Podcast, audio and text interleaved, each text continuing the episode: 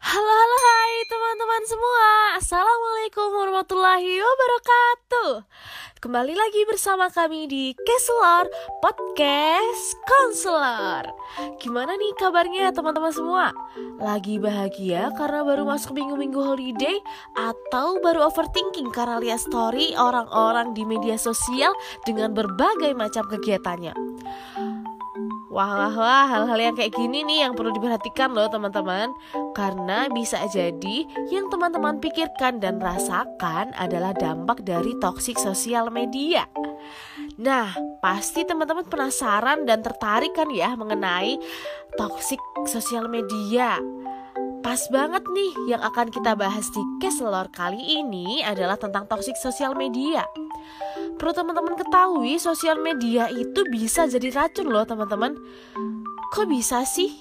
Apa ya penyebabnya? Kenapa bisa jadi racun?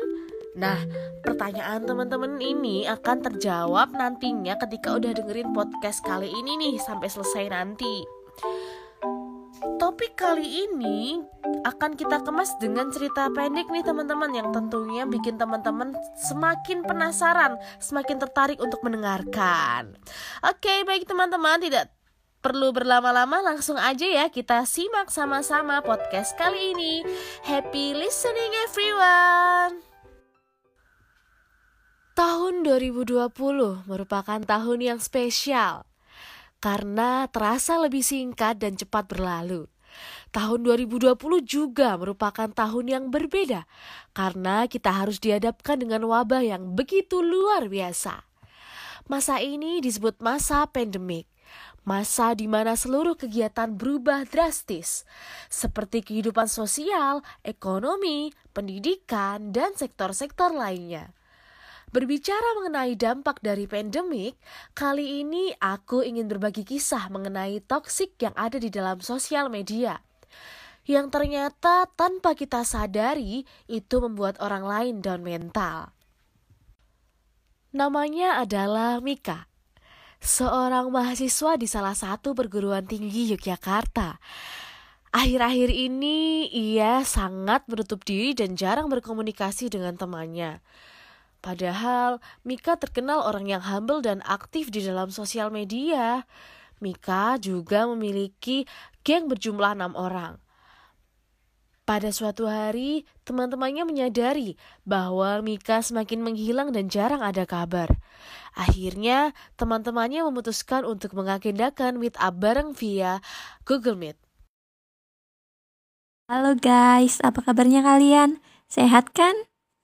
Alhamdulillah sehat. Aku juga sehat nih. Alhamdulillah guys, aku juga sehat nih. Semoga kalian juga sehat ya, dan jangan lupa jaga kesehatan. Amin. Eh, eh, kok Dinda sama Mika diem aja ya? Kabar kalian gimana nih? Baik nih, maaf lagi kurang enak badan malam ini. Cepat sembuh ya Din, sehat-sehat pokoknya. Ini Mika kok nggak on kamera? Kamu kenapa Mik? Maaf ya teman-teman, belum bisa on kamera, tapi alhamdulillah kabarku baik kok.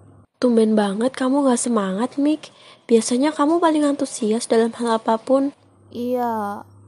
Iya eh, kok tumben banget akhir-akhir ini kamu jarang ada kabar, Mik? Enggak biasanya kamu murung kayak gini. Di grup jarang respon dan sekarang juga jarang aktif di sosial media.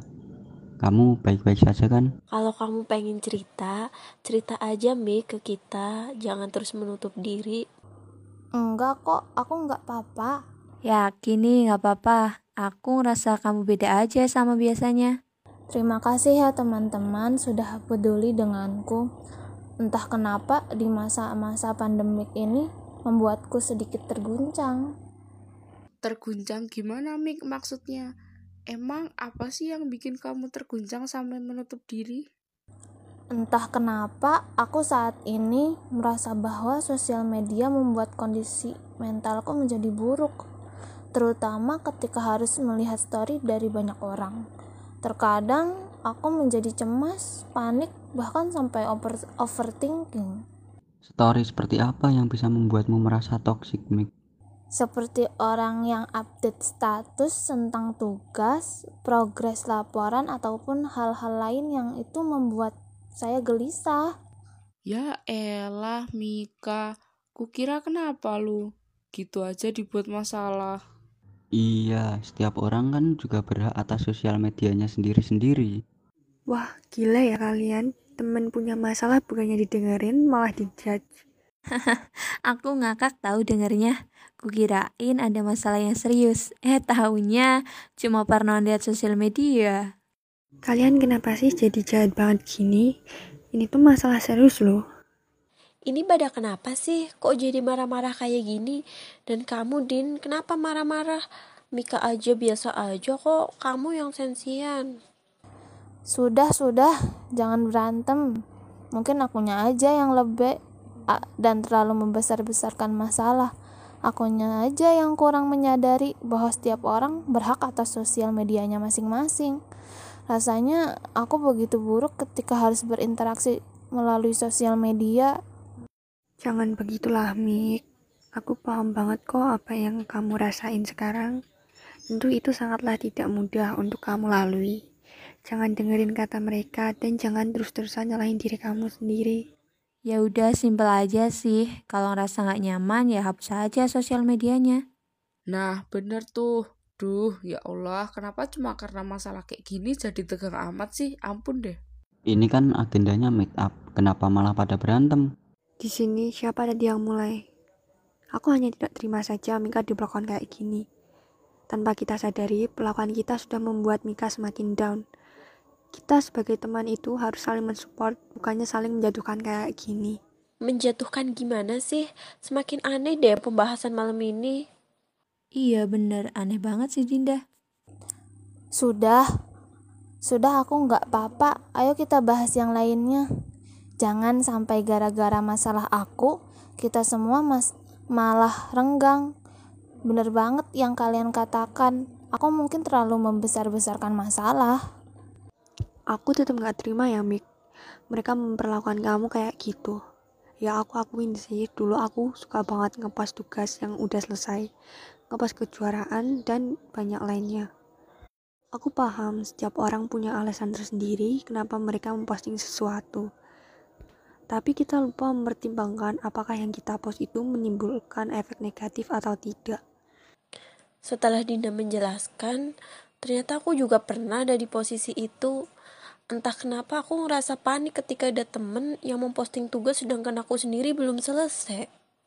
Ternyata aku juga pernah. Bener banget ya, tanpa kita sadari ternyata kita telah melukai banyak orang. Maaf ya Mika dan Dinda, jika omongan kita menyakitkan kalian, tidak seharusnya kita langsung menjudge orang tanpa mengetahui dan memahami terlebih dahulu masalahnya. Iya, tidak apa-apa teman-teman. Semoga dari sini kita bisa sama-sama saling belajar dan peka terhadap suatu kondisi. Bener banget, dari kejadian ini aku jadi memetik banyak pembelajaran, seperti harus menggunakan sosial media sebijak mungkin. Lebih memperhatikan apa saja yang akan kita posting agar ke depannya postingan kita tidak menjadi toksik bagi orang lain. Di sini aku juga menyadari bahwa terkadang kita nggak bisa ngatur dan mengontrol orang lain dalam menggunakan sosial media.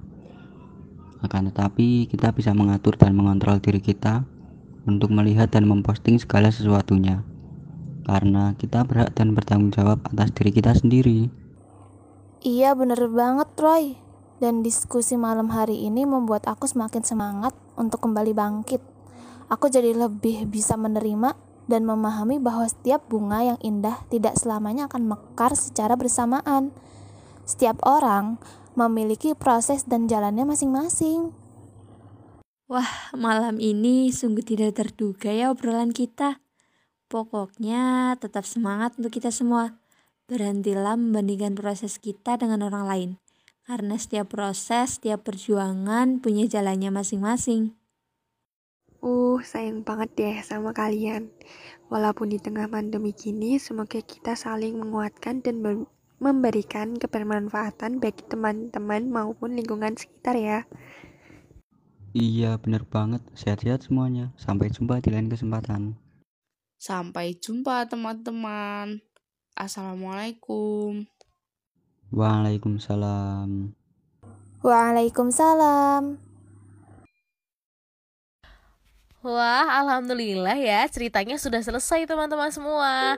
Dari cerita yang telah kita simak bersama barusan, kita dapat menyimpulkan bahwa kita harus bisa lebih bijak lagi dalam menggunakan sosial media lebih peka terhadap kondisi sekitar, dan yang paling utama, membiasakan diri untuk tidak melakukan judgmental terhadap kondisi yang dialami orang lain.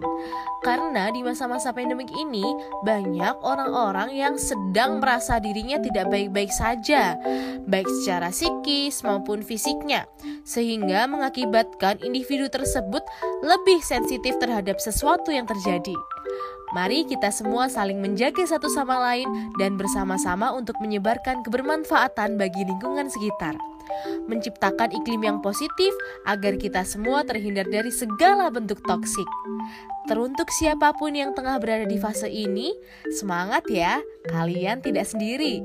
Mari kita sama-sama menciptakan iklim yang positif agar tidak banyak korban yang mengalaminya. Terima kasih teman-teman semua yang sudah mendengarkan podcast kami sebagai penutup akhir tahun ini. Semoga podcast kali ini dapat memberikan manfaat bagi kita semua. Sampai jumpa di tahun depan, sampai jumpa di podcast konselor yang berikutnya. Wassalamualaikum warahmatullahi wabarakatuh. Stay safe and stay healthy everyone. Bye bye.